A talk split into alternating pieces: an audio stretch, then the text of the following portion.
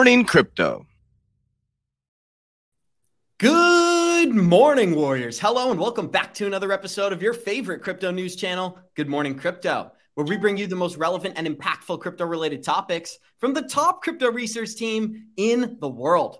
I'm your host, Abs, joined by several members of our 3T family this morning. We got the Italian stallion, Mr. Johnny Krypto, a crypto specialist and a CEO of Mandala Exchange. Joseph Rubin is in the building and a prominent educator in the XRP community. Everybody knows XRP Jen is here, so I'm very excited for today's episode. Today on Good Morning Crypto, we'll be discussing how Brad Garlinghouse is optimistic about United States regulation, stating 2023 could be a great year for crypto as the World Economic Forum is telling the planet that digital payments are here to stay. The United Kingdom is launching universal basic income, opening the floodgates for a new monetary system, while Sam Bankman Fried pleads not guilty on all accounts in court yesterday. YouTube influencer Logan Paul is the latest celebrity to be caught in the crypto crosshairs after supposedly hiring criminals for this crypto project. And the United States Federal Reserve released a new crypto report this week, breaking down the details. And we show our listeners how big banks can create the bull run of a lifetime. Our show is available on your favorite podcast platforms like Spotify and Apple Music. And for those of you listening via podcast, our show is live on YouTube Monday through Friday, 11 a.m. Eastern at the 3T Warrior Academy channel. So, Johnny Krypto, we got to do your introduction quickly this morning because we got two special guests. And I think that's the first time ever on Good Morning Crypto. So it is. How you feeling? Today is a historic day on Good Morning Crypto. We don't bring you one guest, but we bring you two special guests today. So we're excited. So first of all, let me start like I do every day. Good morning to all the Warrior Maniacs out there. I love you guys. Appreciate you guys for showing up every single day. I am super, super excited today, Abs. We've got not only the smartest man in crypto with Joe, but we also have the lovely XRP Jenna to talk about NFTs and everything else. So welcome to the show, guys. We love you guys. Appreciate you guys. Awesome, Jenna. They're already asking what book are you going to be writing? I saw you put out a tweet this morning, so I don't know if you're ready to release that information, but thank you for being here and how are you feeling. Hey, I'm feeling awesome. No, I'm not going to release that information yet. Um, I definitely have a strategy planned out already for that. um, I'm super excited to be here. I cannot wait to dive into these topics. Thank you guys so much for having me. I appreciate it. Always excited to have you. And Joe, I know I butchered your last name, so you're going to have to pronounce it correctly, but thank you for being here. I'm excited to talk about a lot of the crypto law topics we may not understand. How you feel, my friend? Feeling great, thanks. Uh, it's yeah, it's Joe Reben. That's okay, no problem. Like I said, since like I told you before, since kindergarten, people have been messing it up. No worries. Um, and yeah, looking forward to diving into the crypto regulatory and, and law and legal background and and you know playing field right now because shit, it's all over the place. And, you know, hopefully I can shed some light on it. We'll see. Well, we've been saying 2023 is the year of institutional adoption. So if you share that mindset, they're going to love you here on Good Morning Crypto. But we're going to start the show the same way we always do by showing you our Good Morning Crypto Twitter account. That's at 3TGM Crypto on Twitter. You get access to every single member of our team. Go smash that follow button. We love talking to you. The Bitcoin Fear and Greed Index is useless, Johnny Krypto. It's been several months trading at a 26. So we're going to go right past this and check out some of the daily movers. We've got Near Token, LDO, and FTT. Stay away, my friends, are the biggest leaders on the day. When you check out the total coin market cap, we're getting some positive price action. We're sitting at 820 billion in total market cap this morning. Bitcoin is 40% dominance. Ethereum is about 18%. Bitcoin sitting at 16,800. Ethereum is 1,200. XRP is 34 cents. Cardano is 26 cents. And we'll scroll down to Quant Network, which is $112 this morning. So XRP, Jenna, we're going right back to you. How are you operating during this bear market? I want to actually comment on something we saw from a few weeks ago. Charles Hoskinson, you came to his defense on Twitter after he was attacking the XRP community or at least putting out some controversial statements. So let's start right there. What's your opinion on Cardano and the XRP and the feud going on? Uh, mute button, Jenna. Can you hear me?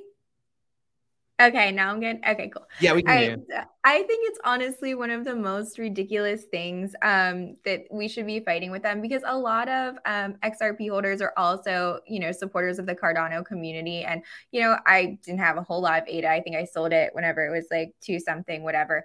But I really like it. And Charles jumped on a Twitter space that I was having with my one friend. And, you know, he answered um, a lot of questions and he really took a beating, but he was just a really cool person. And it was just nice to hear him as an individual come into the space and just talk and everything. And I think another reason he could have even been making these comments is maybe he's a little bitter right now, but he was also fasting. And I know that that would make anybody cranky, right? So, but I think he's a good person and I, I really do like Ada. So I, you know, I'm not worried about the drama. 100%. I'm, with you there. and I'm not excited like about these green candles today. Like I can't get excited about this yet. It's nothing for me to, you know, I don't have any longs going, so it's whatever. Just keep Johnny buying the um, We've been talking about it for a little while. What are you anticipating going into March and April before we dive into our articles today? Let's move away from the ADA discussion because we know Charles, he's watching right now. No, I'm just kidding, Johnny Krypto. But what are you thinking?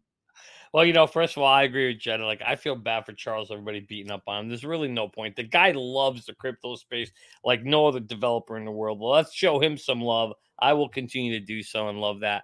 Um, but in terms of the crypto market Abs, like I'm with Jenna, like, okay, yeah, it's a lot of green today. I expect that. You're always going to get a lot of green right after you get a lot of red. And we all know that December 31st is National Tax Day, where everybody's dumping everything um, that they can because they're taking that major loss, that write off, right?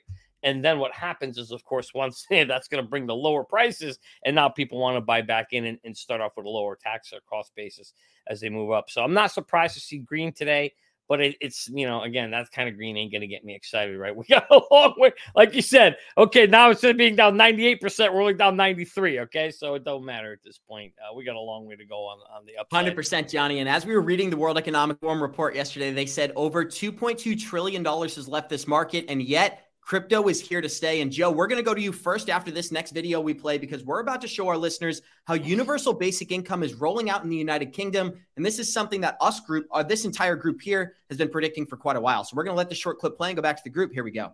Today, we've announced that this spring, millions of those on the lowest incomes will get £301 directly into their bank accounts. This is the first of several payments direct from the government to the most vulnerable people's pockets in 2023 and early 2024. In addition, there will be two more payments for low income families of around £300, meaning they will receive up to £900. On top of this, for many pensioners, there is an extra £300. And for millions of disabled people, an additional £150 payment. This all means some households could receive as much as £1,350. No one will need to apply for any of these payments as they are paid automatically. So, Joe, as somebody who's familiar with crypto law, I'd love to kick it to you here because we've been talking about universal basic income and central bank digital currencies starting in 2023. And we just got the validation right here. Not only are you going to be receiving free income up to $1,300 a month, but also you don't have to apply. They already know who's eligible for these grants. I'd love to just give you the open floor. What are you anticipating for 2023? And do you believe this is also the year of institutional adoption? Uh, sure. Let's start with uh, you know the easy one here, CBDCs. That's that's it's being tested and rolled out, you know, in many jurisdictions around the world already, uh, or at least talked about on the uh, you know governmental and regulatory bodies. Uh, you know the the the in their um, portfolio of things they want to develop for 2023. So yeah, I think it's definitely going to roll out in a bunch of different countries this year, at least as a test uh, version, and see how it goes. Now, of course, like we've talked about ad nauseum, we're not going to conflate that with true crypto because obviously it is a more centralized uh, way of really tracking funds and tracking, you know, payments and things like that, uh, uh and and really uh, digitizing even more a financial system more than it is today with, you know, obviously digital payments with cards and and debit cards and credit cards rather. Um, but you know, crypto is the spirit of crypto is decentralization, right? We all know that. We all live it, and eat it, and breathe it, and it's going to be a side by side and in tandem, um, you know, rollout, right? It's not going to take over crypto magically. It's not going to take over uh, stable coins even magically that have you know 60 70 80 billion dollars in circulation equivalent um, so that's that Talking about UBI, I mean, we've seen this tested out as well. We saw it during COVID when families were receiving payments uh, here, even here in the US, and, and low income people were receiving payments to kind of stabilize themselves. And entrepreneurs and business owners, small business owners, were receiving, you know, PPP loans. So we see it for individuals, for households, and for businesses. And we've seen it. And this is just a more uh, the next step for it, right, towards UBI. I think that it is basically a rebalancing of of the extremes that we see between the most wealthy and and and, and the, the, the poverty stricken uh, or low income, as, as as we put it in different countries, and it's going to continue because this world has such a disparity between you know social and and of course financial classes. Uh, so that's going to be an issue that uh, you know is going to be addressed as well. And I think the last thing, 2023 institutional adoption, absolutely. You know, we've seen a shakeout in 2022 of bad actors across the board for crypto. Uh, what's left are companies that are still building, good actors, and people that are going to, you know, work to build this industry back into the next bull run in the next couple of years. And you know, institutions aren't stupid. They see this as a low point. They understand how bull and, and bear cycles work in this market by now. There's been four or five of them that you know a lot of us have ridden through at least three or four. And yeah, they're they're they're going to be scooping up cheap crypto, uh, you know, relatively cheap crypto as we move forward. So yes, I absolutely see 2023 as as an institutional adoption, or at least more institutions coming in. Thank you, Joan. We got 212 live listeners joining us. Show us love. Smash that like button. XRP Jen, I'm coming to you here because the first thing I thought of when I read this article is that this is the beginning of the end for the middle class. And Joe hinted at it there. You create a wealth divide like they're creating today, $1,300 of free money. That money comes from somewhere and it devalues every other dollar in the market. What do you believe? What is what is your take when it comes to universal basic income? Technology is going to be replacing essential jobs. Is this the only way we can combat the unemployment? Oh man. So loaded question, but yeah, so middle class always gets takes the pounding. I mean, always historically we just have and I think that's really important right now that people learn about UBI and unfortunately um you know, I I am concerned about those who really need it, how are they going to get it? Because when you think about like homeless people and everything who don't even have phones because they're going to get you know robbed or somebody's going to take it from them how are they actually getting access to the money that they need? So i would really like to see how they're going to implement that. Is that when we see microchips? Like you know i could go down that rabbit hole but i'm going to save it. I'm not. Um, but yeah i think that's important. Well we we need to research and know all the ins and outs because there are pros and cons to it but i don't want to be one of the people that's relying on it and that's not how i want to be finding out about crypto Johnny Krypto, the floor is yours, my friend. We're about to dive into an interesting Twitter thread from Brad Garlinghouse talking about how he's optimistic for crypto regulation in 2023. But when you think about universal basic income starting in the UK, what's it mean to you, Johnny? Yeah, well, first of all, let me just give a shout out to our man Waters Above, blah, blah, blah, to all the wolf pack out there. We love you guys. Uh, appreciate you guys too for showing up. You know, Abs, um, I've never been a big fan of giving away other people's money. The reality is what you're doing here – is you're sacrificing your children's future, right? Because when you give away free money, there first of all, there's no such thing as free money, right? I think you guys all know that. We have a very, very smart audience here or viewers. I know you all know that this is not a good thing. First of all, thirteen hundred bucks ain't gonna help anybody in the long run. All it's going to do is devalue the dollar, or in this case, the UK or the pound, like you said. It's going to devalue it. So at the end of the day, have they really given you anything back? By the time it's devalued, they, whatever they give you, it's only worth 50% of what they gave you anyway. So you're not even really getting it. So what's the point? Second of all, it decentivizes people to get their lazy asses off the chair and go get a goddamn job, go do some work. Society needs production. You cannot just take, where's this money coming from? You can turn a printing press, right, running out. It doesn't work. It's the perfect way to kill a society. And it's going to start in Europe. And it's going to, I hate to say it, but it is going to happen it's going to spread in the U.S. someday. We're gonna, we already had it. They started in the 70s and 80s here. It was called welfare. Okay, and they would give a certain amount out to everybody every. And now they're just going to get people more and more subliminally programmed than what it is. And as Joe was right, he pointed out earlier, we did it through COVID. That was the second round of of subliminal programming. And the third one is you need a delivery system that makes it simple. And that's exactly what crypto is going to ultimately be fed now. You're going to wake up one day and boom, it's going to be there right in your account. And oh, by the way, you're subservient to it now because they gave it to you for free. So you got to spend it when they want. It expires. Maybe you can only spend it in certain areas. Who the hell knows? Uh, but they do it right now with Medicaid. They give you so much money per month, mm-hmm. and you can only spend it at a certain spot. It's sad what's happening, boys. Yeah, if I could, if I could jump in there too, I think it's important to note that there are programs that that can be implemented, which are really good, you know, social programs that can help rather than giving a UBI like raising minimum wage and getting people to work and thus increase decreasing, you know, unemployment rates. I mean, there's other ways to get people working. Uh, a lot of cities in the U.S. have done that with $15 minimum wage, and it's worked great. Uh, you know, I lived in one for 12 years, just recently moved from Denver, uh, where the minimum wage is now 15 bucks. Everyone's working, everyone's incentivized to get jobs, and you know, it was necessary in Denver, for instance, because real estate went just boomed, and, and Denver County was like second or third highest county in terms of real estate, um, you know, price increase in the last ten years. I think it's increased like three or four hundred percent in the last ten years, which is crazy. So, but you know, they they they increased, they doubled the minimum wage uh, at the same time, and people are now, you know, young people especially are working because fifteen dollars an hour is a lot more attractive than seven ninety five or whatever the hell it is.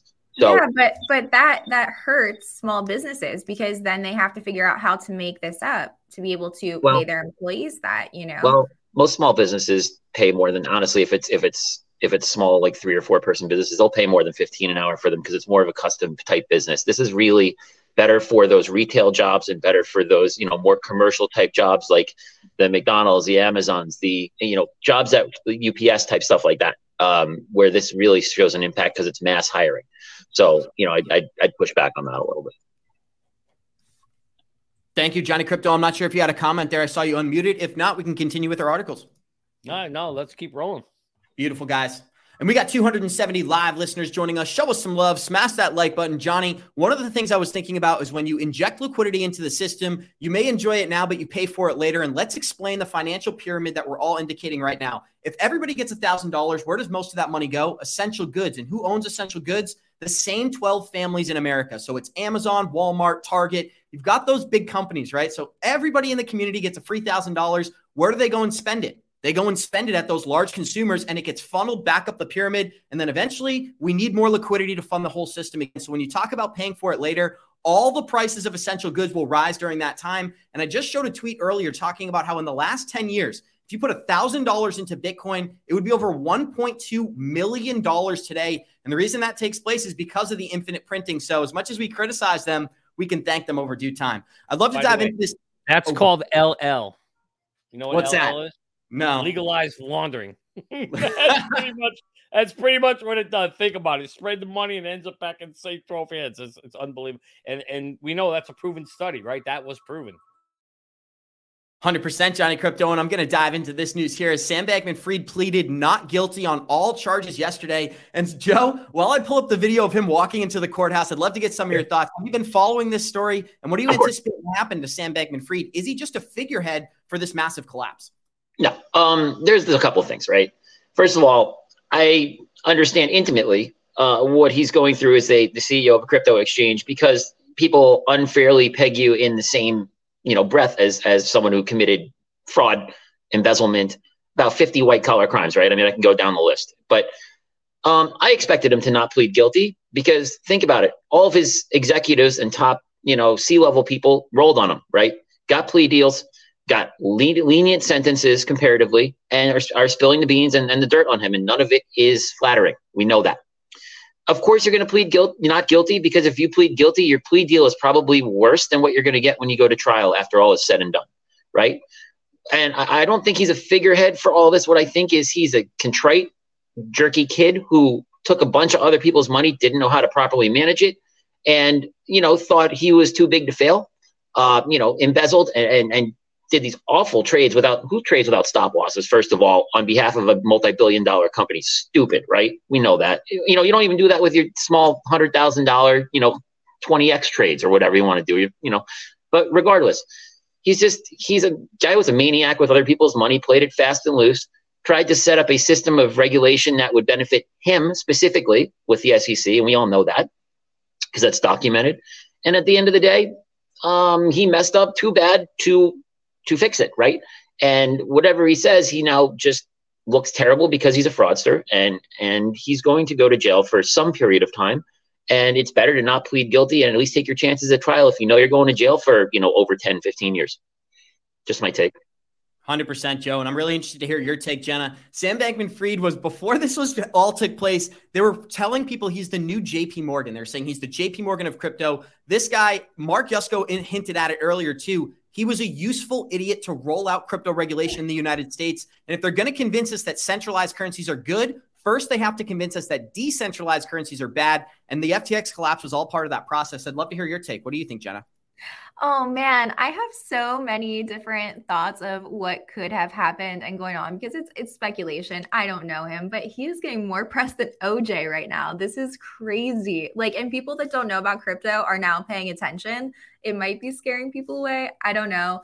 But half of me wonders, like, is he just playing his role? Like, is there something bigger that's going on um, and gonna fight it and then end up getting less jail time and probably end up on probation in his cushy parents' house? Who knows um, or maybe he is just a fraudster like it, it could be whatever but i think that maybe you know he was a pawn you know what's even more interesting, Jenna, is that his parents were working to keep the names concealed of the $250 million for bail that was posted. But, Johnny, before we dive into that and kick it back to Joe, what do you think about this article? He bought himself a three thirty million dollar get out of jail card. We're gonna see how si- the system works in America. Don't forget, this guy donated over thirty million dollars to the controlling party right now. So you know, I think somebody actually said it in, in the in the chat here. It was spot on. He'll probably get convicted because they're all, you know, Sam. They all pull the Sammy the Bull on him, right? They they flip like a rat. They're gonna mm-hmm. rat him, and rightfully so. I mean, at the end of the day, everybody's trying to save their hide, so I totally get it. And they flipped on him, and he's he's gonna do some time. And then I think whoever said it was spot on. You know, when Biden's out in a year, year and a half, you don't be surprised if he grants him, you know, what the hell, that clemency, what the hell they call it? Clem, not clemency. Yeah, that's it. Thank you, Joe. They'll grant him a pardon, and that's it. So he'll get a slap on the wrist two years later. You know, he'll do a time or two a year. They'll put him in a country club like Goodfellas. You know, be making the sauce, and cut the cheese, slice the garlic nice and thin. He'll be living a good life. Listen, like Martha Viney, he'll be living a good life for the next year and a half in jail. He, he, he paid his dues, and then they'll put him on an island somewhere and he'll get to live in paradise. So I'm not feeling so bad for him. What he really did, unfortunately, and I agree with Waters and everybody else in here, is he's probably just a role. You know, he played like like Yusko said, this guy's not smart enough to set up the complexity of the systems that were all set up to make this run. Okay, he's just a puppet. He played his part. What's sad is that at the end of the day, this gave a major, major black eye for crypto, and now now crypto has to, you know, and it was already you know, like, this is like somebody's already down, right? And then you're beating them and you're kicking them even more, and that's the problem we have right now. Is crypto did not need this at this time, and uh, it's going to be a lot of pieces we got to pick up now, my friend. It's going to take a long time to recover from this, unfortunately, in my opinion. Thank you, Joe. You can dive right in, or I'd love to get your take right here because Sam Bankman Fried's lawyers are asking the court to conceal the identities of $250 million worth of bail for the co-signers. I heard a great podcast today breaking down how Sam Bankman Fried's nobody in his family could afford this. People dug up the finances for that family. Nobody's got $250 million to post for bail, but somebody may have 30 million, and maybe you can speak to that. Timeout. Yeah. First of all, no one paid $250 million for his bail or even close. Um, let's understand. Let's understand how bail works in, mm. or, or, bond works in the U.S. It's no more than ten percent, uh, usually, unless an extraordinary circumstance like you murdered, you know, a serial killer or something, uh, and you're a flight risk. And it's twelve. Like, then it's like twelve to fifteen. right, right. That, that's the way the U.S. legal system billion, works. Is stealing ten billion extraordinary circumstances? Is it safe to assume he's only going to have to pay the ten percent? It is. Yes, it is because it's a nonviolent crime. Right. right. At the end of the day, it's all it's it's it's a myriad of white collar crimes that he committed. It is not. It's it's it's any kind of fraud you can name. It's mis- misappropriation of funds. It's embezzlement, but it's not murder. It's not felony assault with intent to commit murder. It's not a violent crime. They took away his ability to travel. They t- they have him on house arrest, and that's that's standard procedure. If you look at comparable cases, uh, look at Enron, look at Theranos, and. Theranos actually arguably killed people because they were mistesting blood samples. If you guys know the backstory on that, and they just that's I think that's a good comp for what's going to happen here because they just got 13 years each, uh, the CEO and COO. But I think that's what's going to happen and come down the pipeline for him. Somewhere around 10 to 15 years is what is what I'm predicting. Um, but and, and also let's get let's get facts straight. Yes, he donated a ton of money to the Democratic Party, but his C, CFO donated the exact same amount of money to the Republican Party. I think they knew they were committing fraud. That's what that mm-hmm. shows, and they were trying to cover their bases, regardless of party and and, and power and institution and power, so that they could, you know, get more leniency, right? And I think that's very important to note. Is that I think the, the number was fifty to sixty million or something like that on each side of the aisle over the, for the last election, and that's that's a ton of money. Now, getting back to the bail, his parents are very well respected professors at Stanford and also have their own private practices. So they're not poor by any means. Uh, you know, they are multimillionaires, each of them themselves in their own rights, and have built successful careers. They put their multimillion dollar house up as part of the bail. We know that. And what I think is being concealed is that Stanford University actually owns some of the land rights uh, underneath the property and houses that are built, as as, it, as what happens in developments. Typically, you build your house, but somebody else owns the property. Stanford owns that, and I think Stanford probably allowed them to put the property and the development rights up for bail. And I think they're, I know they're the one of the uh, parties that's being concealed because they own part of that property. Now, where the other assets came from, I'm not sure. Uh, it could have come from somebody like a Kevin O'Leary or somebody that was heavily invested in it that has a a um an interest in it, right?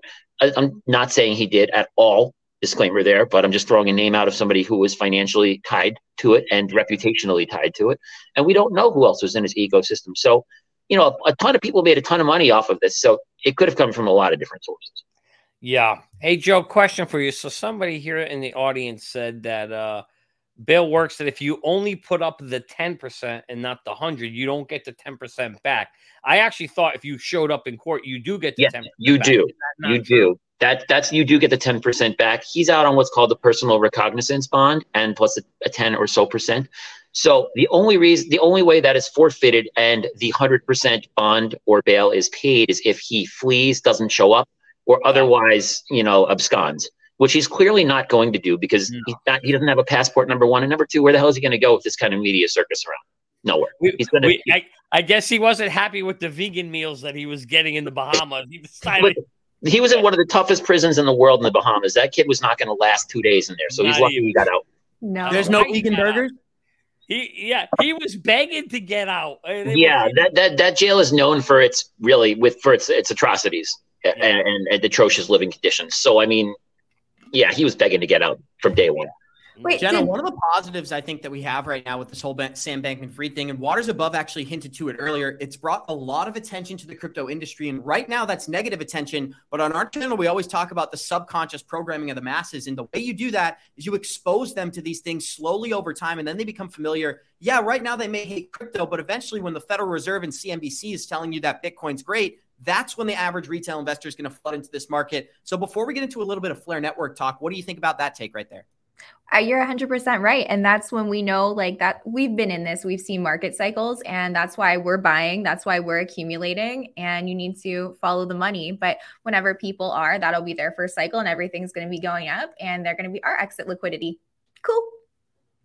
100% Jenna, and I'm actually looking forward to it. But hopefully, nobody in the live chat is going to be that exit liquidity because we got 345 live listeners joining us. Show us some love, smash that like button. Jenna, I'm kicking it right back to you because I know this Sunday you're hosting a spaces with the CEO of Flare, and we posted a poll on Twitter yesterday stating the air the Flare airdrop is only seven days away. Will you be holding or dumping your first free 15%? Over 54% of participants said they were going to be selling the first 15%. We have some details we're going to share later, but what do you think of this right here? I mean, I think you'd be an idiot to sell the first team first 15% whenever you can try to dump once you get the other 85%, right? Like that doesn't make any sense to me. If you can hold it, hold it, in my opinion. Um, and I'm glad that they're doing it that way because historically we've always seen this after an airdrop, you see giant red candles. So in my opinion, I I'd keep that 15% get the rest and then dump. 100% and Johnny Krypto, we know that if you sell that first 15%, just like Jenna said, you don't get the remaining 85% owed to you by these exchanges. But if you think about it this way, Flare's currently trading at 48 cents for futures on Bitrue. Imagine if these tokens are 50 cent a piece. I'm sure there's going to be some people who are short sighted and dump the token. Yeah, I'm sure there's no doubt about it. People will because people look for the quick buck. The reality is, in the long term, it may have more value. I would just tell you this finally, it's about time. It looks like it's finally going to happen. It only took them about 12 and a half years to finally do it. So, congratulations to everybody who held on, um, held their breath, and uh, it's coming. So, it's good. I'm excited about it too. I'm looking forward to it, but I will not be selling. I'll be holding abs because, again, the whole point of an airdrop, right, is is the long term value of it. But I know a lot of people are just in it for the quick buck, and so some people will sell. It was actually smart by Flare to say, "Hey, you sell the first fifteen percent, you ain't getting the rest." That was actually brilliant. It's the perfect incentive to get people to hold on to it to the next round. However, when that next round of fifteen comes, you will definitely see a plunge in price for sure. Because everybody and their mother who who's pissed off that they couldn't sell the first time are all going to dump on the second time. 100%. That's my guess. And Joe, I'd love to get your take before we kick it into our next article. Brad Garlinghouse talking about 2023 could be optimistic for crypto regulation. What do you think 23 could mean for Flare networks?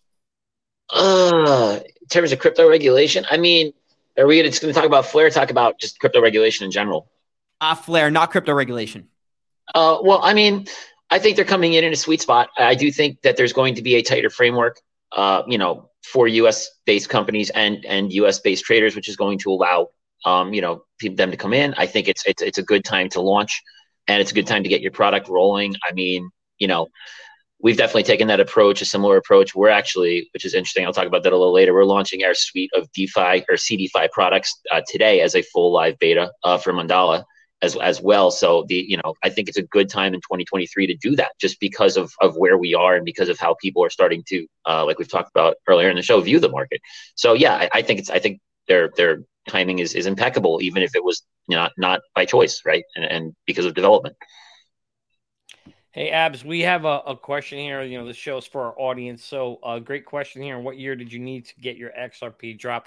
You had to have held, uh, I don't know the exact date. It's either December 12th or December 13th of 2022. I don't know yep, if, Abs, if, you know the exact date, but I know yep, it goes 12. back to that. December 12th. So, guys, December 12, 12, 20 is when you would have mm-hmm. had to have held XRP to be able to get the Flare drop. Or you could go to Bitrue and, and buy the IOU.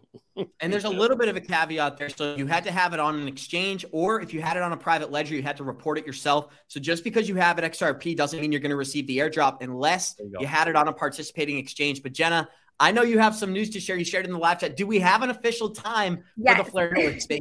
Yes, um, Hugo just got back to me, and we are going for 10 a.m. Eastern Standard Time on Sunday. So definitely start giving me your whatever questions you guys have from the community. That way, I can make sure that we relay them to him. It's going to be an awesome space. The rest of the evening, he is going to be busy prepping everyone for that airdrop. So Nice. Thank you so much, Jenna and Johnny. I know that we want to show our listeners the smartest way to track your cryptocurrency. And right after that, we're going to dive into an article about how the World Economic Forum is predicting crypto will be an integral part of the global economy. So let's show our listeners that, Adam. We'll dive right back into this. Well, we know that bull market is coming at some point. You want to make sure you have a way to track it. Have you gotten wrecked in the crypto market space or watched your crypto portfolio go all the way up and then all the way down without taking profits? If so, it's probably because you didn't have an exit plan. The good news is that doesn't need to happen anymore thanks to a new and innovative crypto tracker called Merlin. It's the smartest way to track your crypto. Merlin brings all your coins into one place so you can see all your assets across the different exchanges on one screen. You can see your total portfolio value and more importantly, your daily gains, losses, and totals since inception. Merlin puts the power back in your hands so you no longer have to guess what your portfolio is doing on a daily or monthly basis. Most importantly, Merlin lets you create an exit plan and sends you notifications when your targets are reached so you no longer have to get wrecked in the marketplace. Go to merlincrypto.com, that's merlincrypto.com, and sign up for early access for our free 30 day trial and get on the wait list so you can receive an email when the product is launched this fall. Don't miss out on this new and innovative app, Merlin. It's the smartest way to track your crypto. And we are super excited about that, Abs. Uh, we are getting very, very close to launch. Everybody keeps saying, Johnny, when we launch, it looks like, um, you know, right now we just have a time frame of somewhere in Q1 of this year. So within the next uh, month to two months, and uh, and then we've also got some really exciting partnerships we'll be announcing over the next uh, quarter as well. Um, so a lot of great news, exciting news, guys. So I know you've been all patient. Stick around. We're very, very close. Soon you will have the smartest way to track your crypto in your hands. Awesome, guys. It's only a matter of time, and it's only a matter of time before crypto goes mainstream. And the World Economic Forum shared that same sentiment yesterday, as the World Economic Forum is predicting that crypto will be an integral part of the global economy, despite nearly 2 trillion evaporating from the market. The World Economic Forum has predicted that despite the bear market, crypto will continue to be an integral part of the modern day economy. The international non governmental lobbying organization based out of Switzerland said that 2022 was a terrible year for crypto after nearly 2 trillion escaped the crypto market. the World Economic Forum went as far to say that 2022 was not just another crypto winter, but more of a crypto ice age. The World Economic Forum took aim at regulators for failing to create a sensible regulation around cryptocurrencies. And this is what we've hinted at throughout this episode today, Jenna. XRP is in a position where if we do get some sort of a regulatory framework, we're in the position of profit. So, what do you think about the World Economic Forum stating crypto's here to stay? Ah, this is awesome because we know that Brad Garlinghouse does sit on the board for the World Economic Forum. And no matter what your thoughts are, either way, uh, you like it, you don't like it, it's here. And, you know, the WEF is the elites, right? We want to follow the money, we want to do what they're doing. But this is really, really bullish for crypto. Pay attention, guys, because you want to make sure that you are focusing on those ISO 20022 tokens. You want to have crypto with strong utility. It's very important that you're researching those, guys. It is not going anywhere. I would I would listen. So this report was actually created by the founder of Circle, and that's what's interesting because they are one of the biggest partners when it comes to USDC, the stablecoin. Joe, I'd love to get a take from you, and then we'll kick it to Johnny Krypto. Sure. Uh, obviously, you know, I wouldn't be in this industry as a lawyer, uh, you know, regulatory lawyer, as well as the CEO of an exchange if I didn't think it was here to stay because I wouldn't waste my time. Um, I think this is a very, you know, bullish sentiment for the actual tokens that have utility and projects that are building throughout this this bear cycle, uh, crypto winter, whatever you want to call it. And I, I think that's correct in that, uh, you know, obviously crypto with utility is going to be, you know, mainstream. Uh, those cryptos that are market and industry leaders uh, that that have a token tied to them for, you know, basically um, for economic purposes, such as a community driver or an ecosystem driver, are going to you know withstand this this bear this bear market and go into the next bull cycle. And I think the World Economic Forum is correct when they talk about regulators failing uh, and basically falling asleep at the wheel. You know, we could have had a framework, a regulatory framework in place six, seven, eight years ago. I, I started in 2015 with my own firm in Denver. Uh, you know, working globally with with not just regulators but crypto projects that didn't know what the hell to do with filings, with raises, with anything because there was no framework and there still isn't a good one, which is crazy to me in 2023 now. So, yes, I do think 2023 regulators have to get their asses in gear and you know do something to create some uniformity on a global scale so that raises don't have to be disjointed uh, and only you know subject to crazy and different differing differentiating laws or different laws in different jurisdictions. But yeah, I mean, I'm very hopeful with this statement.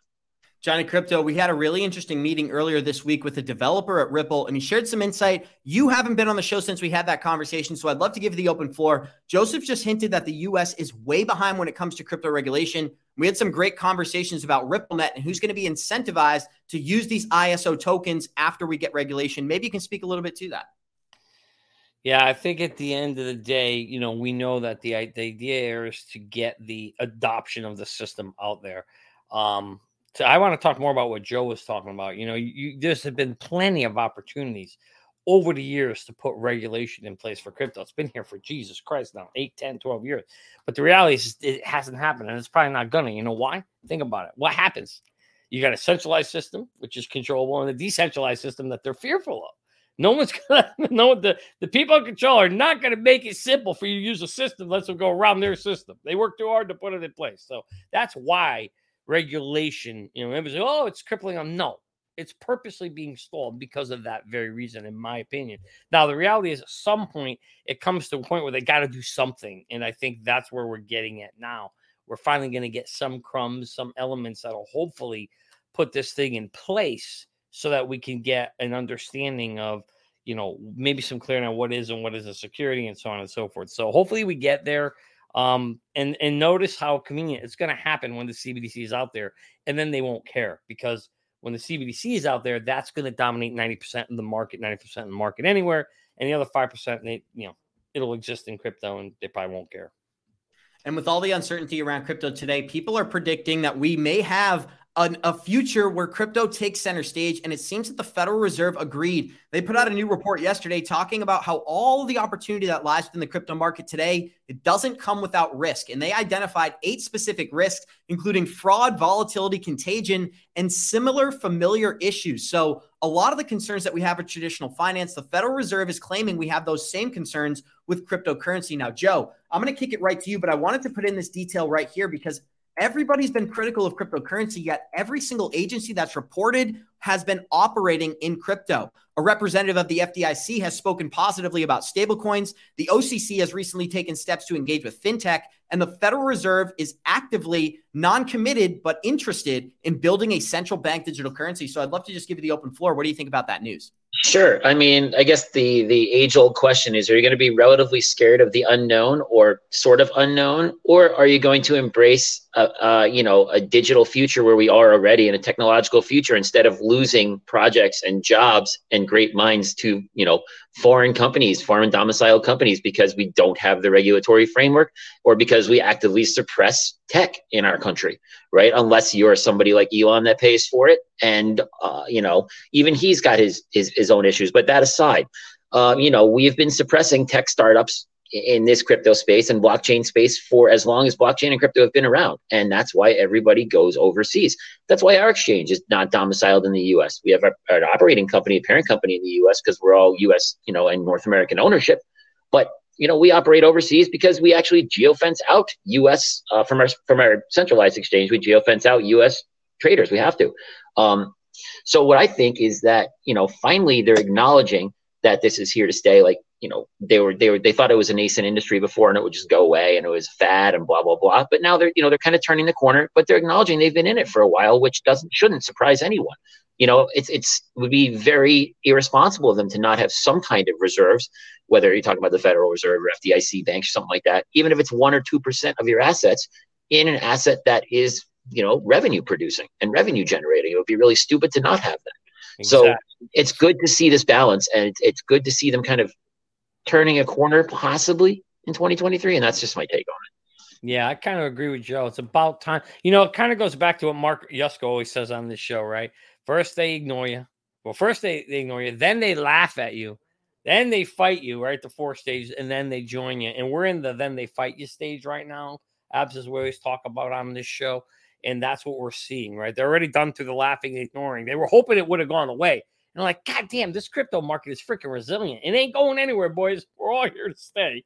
And so now what they're going to do is they're going to fight it, turn it into something that mold it into something they can control and then they'll make it the 12th. Uh, what what did your boy Kelvin? I, I, like calling him Kelvin the way uh, CZ calls him. What did your boy Kelvin O'Leary call it? The 12th uh, wonder of the world? Or, or yeah, the 12th sector of the economy? Crypto will be the 12th sector of the economy, right? And there's no question about it. Like Joe said, these guys are going to rig it. They'll set it up so they can make money off it. And it will ultimately be, I think, another market someday down the road. That's why you want to make sure you got some horses in this race. We don't know which horses are going to win, but get a couple horses in there, saddle up, ride them some bitches, and we'll see which way in the long run plays out. Johnny Krypto, another mainstream headline I feel like we should cover this morning is YouTuber Logan Paul says he unknowingly hired multiple criminals and con men who led and developed his NFT project Crypto Zoo. And Jenna, this is exactly what we were addressing earlier in the episode. Every time there's a crypto article that goes mainstream nowadays, it's negative. And we're trying to put a positive spin on that, saying eventually this is making people familiar with crypto, even if it's telling them to stay away. What do you think about Logan Paul being exposed here? Oh, this is the problem though, right? When your team isn't dogs with NFT projects. So, like, with any project, like if it's an NFT project, you want to make sure that you're into it for the art and whatever. But I mean, it, this is kind of concerning. He didn't know. So how I want to know more about this. Like, do we have an actual like article on it that we can read or pull up? Yeah. Yeah, so I actually didn't read the article because I just saw it when we were doing it live, but I thought it was pretty interesting. And I watched this Coffeezilla documentary. He put out like this three part series a couple weeks ago talking about how Logan Paul put in a million dollars, convinced his fan base to invest in this thing. And then the developer actually ran away with the private keys and escaped to Switzerland. And that's kind of how this whole debacle started. So I guess that would be like the cliff notes, but I have not read the article. Oh, that's horrible. Um, how many people were rugged in it? A lot, a lot, thousands and thousands of people. And there were even reports of people putting in six figures buying these NFTs. And then boom, end of the day, all the money was evaporated. So I wonder what's going to happen with him. Like he's got to get charged with something, right? even came out and said, guys, I'm not the bad guy. I'm not the criminal. And that's always makes me concerning when you're saying, like, okay, somebody here's a criminal, but it's not me. So don't look at me, guys. But Johnny Joe, do you guys have any comments as well? Uh, sure. Um, you know, you're right. He shouldn't have come out and said that. What he should have said, if any reputable business owner says, is we will look into it and find out who did it and take care of it and handle it, you know, and go after them legally. Number one. Number two, correct. If you run a project these days and you're not doxxed, at least for our exchange for listing or partnering with us, we won't even talk to you because there's it, it's not it's not appropriate. It's crypto's not the wild west anymore. Yes, granted, there's not hard and fast regulatory rules around them yet, but it's not the wild west. You can get in a lot of trouble, and there's still you know people that want to not be docked and be anon for illegitimate reasons, right? You don't have to dock yourself to the world, but you when we partner with somebody, we need to know who their you know their primaries are, whoever their C-suite is, or their senior management, or, or owners, or you know whatever it may be. So I think Logan Paul probably put himself in a bad situation, uh, compounded it by not doing simple background checks or you know some kind of KYC AML equivalent on his, whoever he partnered with, and it's a it's a really bad look. And we know we all know of a ton of NFT projects that do this, and it's it's going to be very important. Uh, also, as NFTs morph into NFT 2.0, which I like to call it, which is real world application and use cases for fractionalization and ownership of NFTs, that uh, that are all pretty much securitized, uh, you know, ownership in something. It's going to be very important that leadership and management dox themselves as well as full time employees that are, you know, up there on the food chain that can make decisions. And I'll tell you what, that was some smart advice down there by Joe Logan Paul. If he was smart, should have got himself a good attorney like Joe. But you know, one, one, thing I do want to say here to Mr. Wright, yes, you're correct. If you went to Mandala Exchange and it said you're restricted, that's what Joe meant when he said geo fence. It is not supposed to let you in because of the fact that they don't want to operate in a, in a country. Correct and let me let me comment on that really quick. That is why we're building a CeDeFi ecosystem, and we launched our full fully operational beta of our cross uh, chain, multi chain, decentralized to centralized bridge today. That's operating with 1,200 pairs and 10 different chains. Any pair that's available on Mandala, which is Binance Liquidity, basically. So you can trade on Binance Liquidity, very low fees. Anyone can access that because it's a, you know, it's it's, it's a bridge function, but it's not a mint and burn. So everything is secure there. These trades actually execute on a centralized exchange. So we did that specifically for U.S. and other geofence communities, so they can use and utilize our liquidity. But yes, the actual spot exchange you can't get on there from a bunch of different jurisdictions. Yeah, smart move. Just to wrap this topic up, Abs. At the end of the day, we need more people like this going to jail. We need rules and laws put in place to lock people up. That when this stuff happens, instantly there's a crime and a punishment for it you know, you have to set examples like anything else with your children, right? You got to set an example. When you do something wrong, you can put, get in the freaking corner. Here, you do something wrong like this, you got to go to jail. And not a nice jail, you got to go to a nasty jail, right? And so that's what we need, and, and regulation can help bring some of that. And then we need some some people getting locked up, and then this will this will start to go away. A hundred percent. I just want to add to that. There was literally like a couple weeks ago this OnlyFans girl, and she completely like rugged her NFT project. Like there needs to be accountability for this. A hundred percent.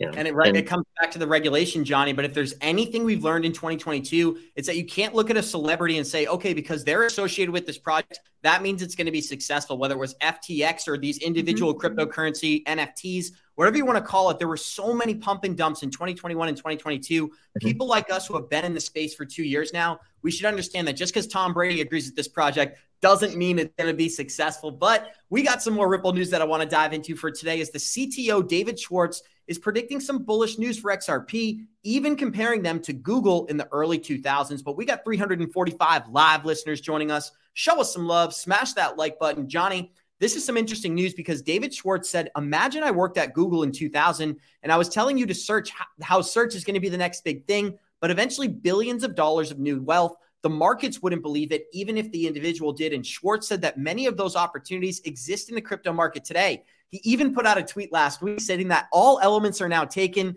Google has Earth, Apple has air, Amazon has fire, and Ripple has the waters of liquidity. Jenna, what do you think about that tweet right there and the fact that David Schwartz is bullish on crypto adoption, of course? I was hoping that you would bring that up. And of course, we're bullish as well. And I think at this point, we take anything that David Schwartz says as the gospel in the XRPL community. But there's also, this reminds me of the video that was out whenever, you know, David Schwartz has said and Brad Garlinghouse that when the market is mature enough and for ODL, there is a flip that you can switch.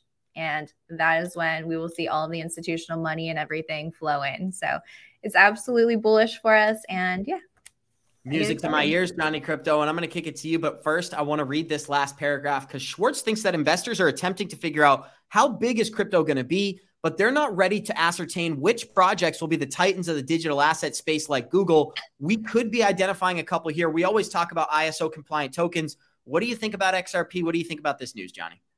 You know, this is why we're here. This is, what we're here for, right? At the end of the day, at least why I'm here, right? So this happened to me. Part of what, what? So back in 20, you know, 1997, I tell the story all the time. I bought Amazon $17 like a moron. I thought I was, you know, I knew my shit. Sold at 27, and I'd be totally retired right now if I wasn't a moron and I held it to 3,300, right? So you you don't. Back then, I didn't know what I owned. I didn't know what I held, and I was retarded for that reason. So now, looking at this one, there is going to be some of these horses you know, some of these technologies, some of these blockchains, and maybe some of the cryptocurrencies that are tied to them that may explode and have that same internet boom that we had back then in the early 2000s. And I, I totally agree with David. I believe he's right. A lot of these blockchain technologies solve future problems that we're trying to, you know, that make them more efficient, more effective, lower cost.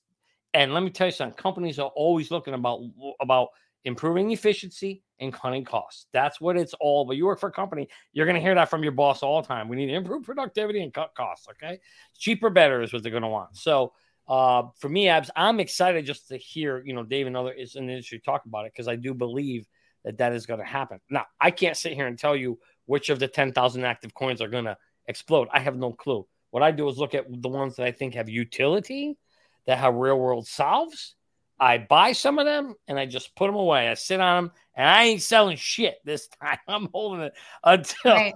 I'm bringing these bags with me to the future because I know that there's 5% of the globe invested in crypto. And if crypto becomes the 12th sector of the world, then I already know if I compare it to what's going on in the in, in, in the stock market space where about 50% of the globe is invested, we probably have somewhere between 5 and 50 right? That percentage of people still coming into this market, that's going to send this son bitch flying, especially when regulation comes and the industry, the the um the institutions can invest one, two, three percent of their funds into this.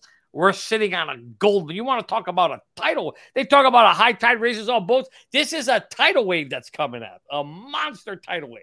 And you know what it reminds me of, Johnny? The article we showed a couple weeks ago where the BIS states central banks they can now hold up to 2% of their tier one capital in cryptocurrencies. And when you get mass adoption, what's going to happen? People are going to be using crypto in the background without even acknowledging it. Right now, we're in the infancy of this industry where all of us are speculating which projects are going to be adopted, which projects are seriously here to stay. A lot of the projects that are here to stay, you can look and identify with not only who's growing during the bear market, but who has the best partnerships in the space. And that's why we always identify Ripple. These are some of the largest banking institutions on the planet they are working with Ripple XRP. So Brad Garlinghouse actually doubled down on his take that this could be a great year for regulation, stating today is the first day of the 118th Congress. While prior efforts of regulatory clarity for crypto in the US have stalled, I am cautiously optimistic that 2023 is the year we finally see a breakthrough. And here's his thread on why. Long story short, he said the rest of the world has progressed massively when it comes to global regulation, and the US, it's lagging behind. This will be addressed in 2023. And I think it's one of the reasons we always call this year the year of institutional adoption. But Jenna, I'd love to get your take.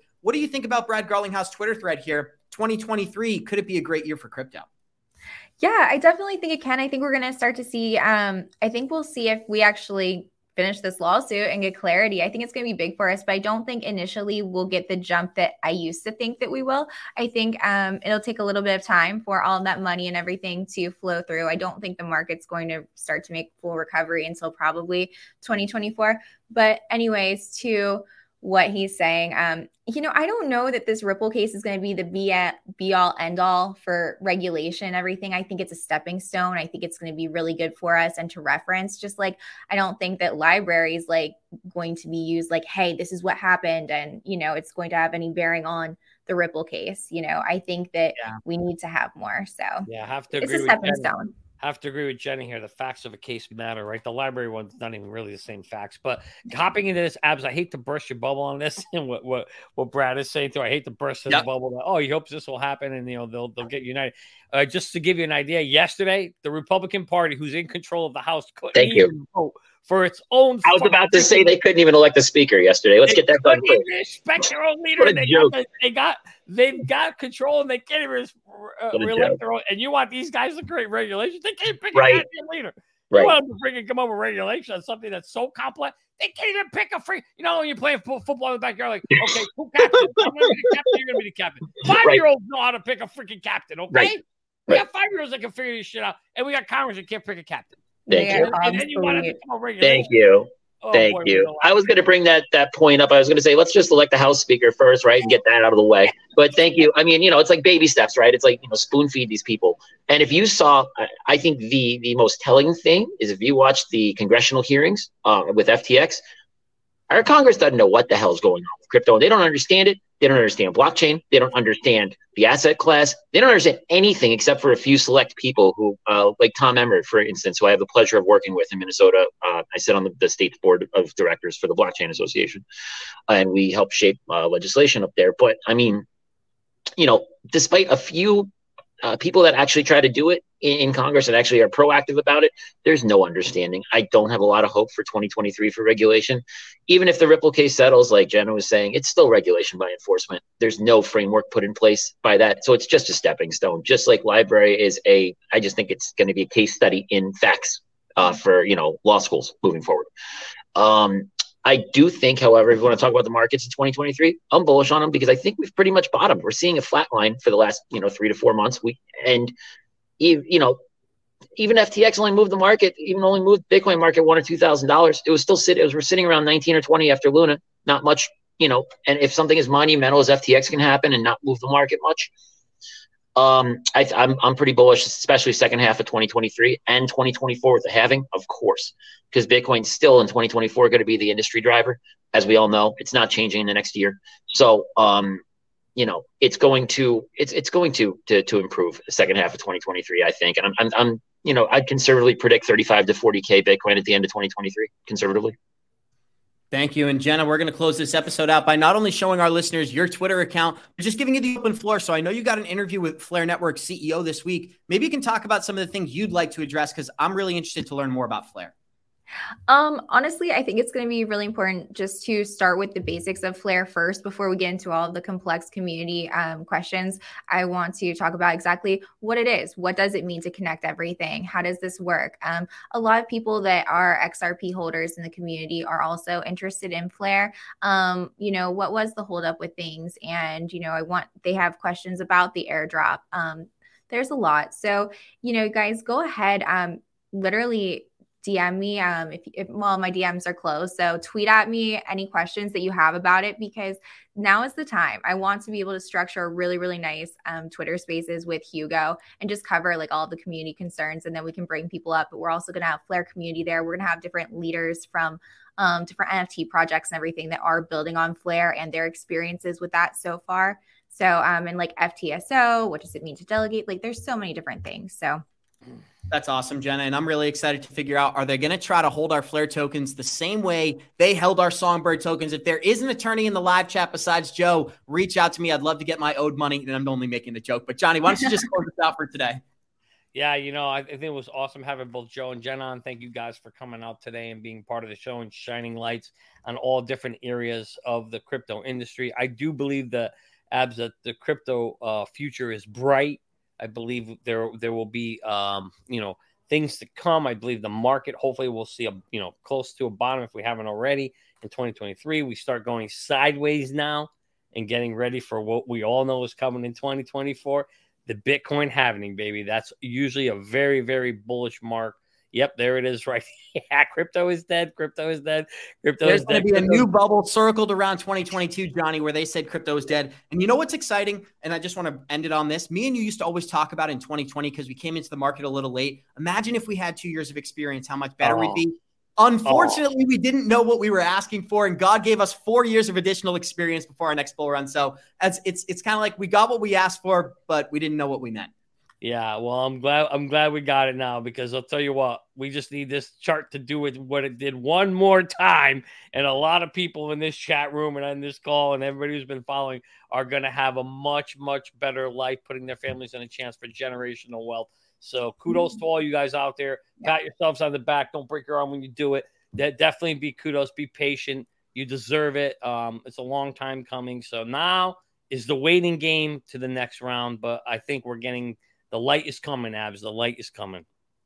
Thank you, Johnny Krypto. And we're going to close this show out the same way we always do by saying thank you to each one of our special guests. Thank you to Joe. Thank you to Jenna. And thank you to Mr. Johnny Krypto himself. We got 336 live listeners out there. Show us some love. Smash that like button. And we'll see you guys in 23 hours. Like we always say, Warriors, ah, put the shit together, baby. Thanks for joining us. Let's go.